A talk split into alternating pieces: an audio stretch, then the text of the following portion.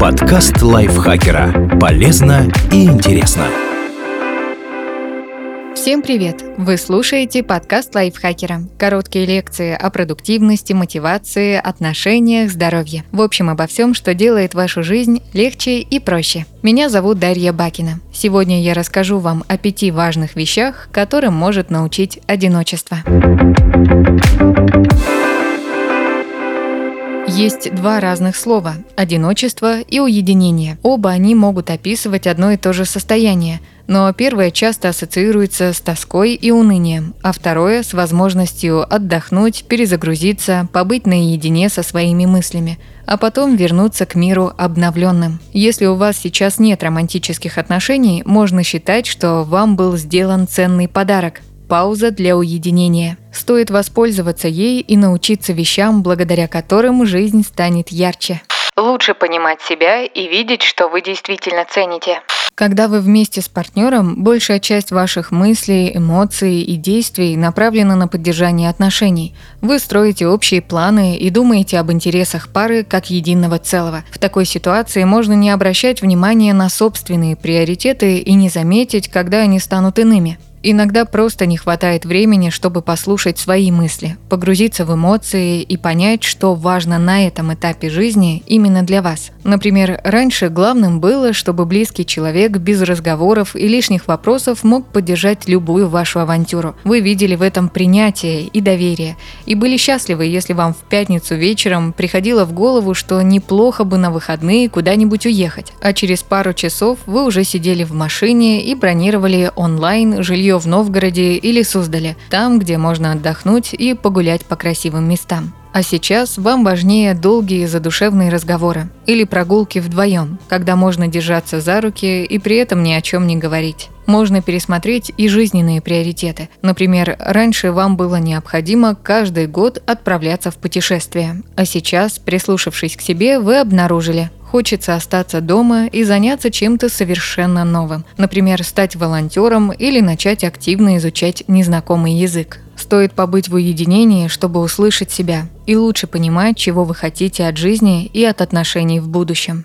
Строить быт так, как нравится именно вам. В предыдущем пункте речь шла о стратегических целях и важных жизненных ценностях а в этом о ежедневной рутине. У пары, как правило, единый жизненный уклад. Он часто основан на компромиссах. Партнеры готовят те блюда, которые нравятся обоим, включают музыку, которая никого из них не раздражает. Но если в квартире кроме вас никто не живет, вы можете следовать только собственным правилам. Например, поужинать мороженым с ягодами, ходить по квартире в одном белье или вообще без него. По выходным с утра включать тяжелый рок или любимую этномузыку и не бояться никого разбудить. Или наоборот, спать почти до обеда, а потом отправиться в ближайшее кафе. А может приготовить вкуснейшие сырники, которые вы не делали тысячу лет, потому что прежний партнер терпеть не мог творог. Стоит прислушаться к своим желаниям и сигналам тела и понять, как устроить быт, чтобы вам было комфортно. Возможно, вы обнаружите потребности, о которых раньше и не знали,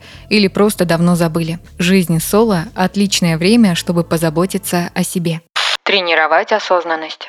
Нередко в состоянии одиночества появляется ощущение пустоты, а потом приходят мрачные мысли. В уме всплывают давно забытые переживания, возникают обрывки старых диалогов, вспоминаются прежние обиды и травмы. Этот процесс, наверное, знаком каждому, кто оставался один. В такой ситуации не стоит пытаться заглушить все эти внутренние голоса чем-то извне – сериалами, соцсетями, алкоголем. Лучше попытаться разобраться в эмоциях, пережить и отпустить старые обиды. В этом может помочь медитация и различные практики осознанности. Но если будет совсем трудно, стоит обратиться к психологу. Искать новые хобби и планировать время для творчества.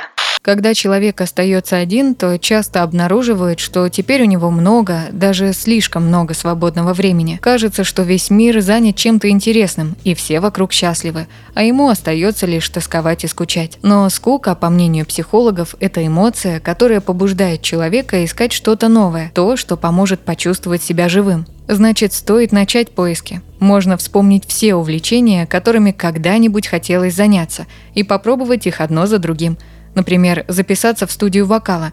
Если после занятия появляется ощущение подъема и легкости, можно продолжать. А если окажется, что пение не вдохновляет, можно учиться танцевать румбу, писать маслом, играть на гитаре. Важно, что никому не нужно объяснять, почему после первого урока вокала вы не идете на второй. И никто не упрекнет вас в легкомыслии и непонимании собственных желаний. Некому упрекать. А в своих потребностях вы разбираетесь именно сейчас.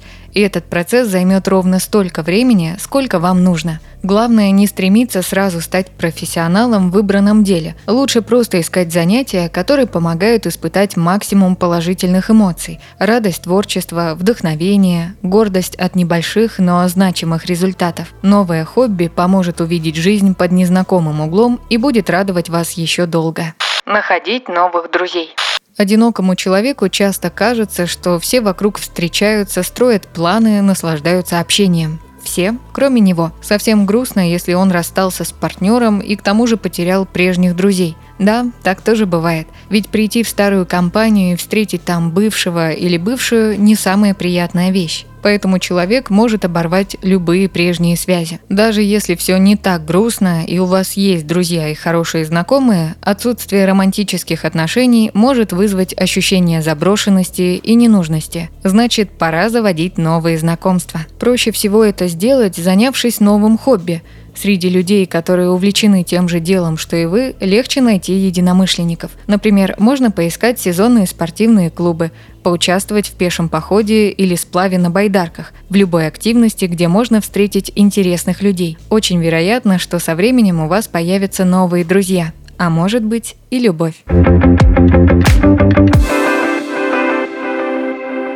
Спасибо Наталье Небогатовой за этот текст. Подписывайтесь на подкаст Лайфхакера на всех платформах, чтобы не пропустить новые эпизоды. Ставьте ему лайки и звездочки. Это помогает узнать о нас новым слушателям. А еще включайте наш подкаст «Повар варит ти». Он поможет запоминать английские слова с их переводом на русский через ассоциации. На этом я с вами прощаюсь. Пока.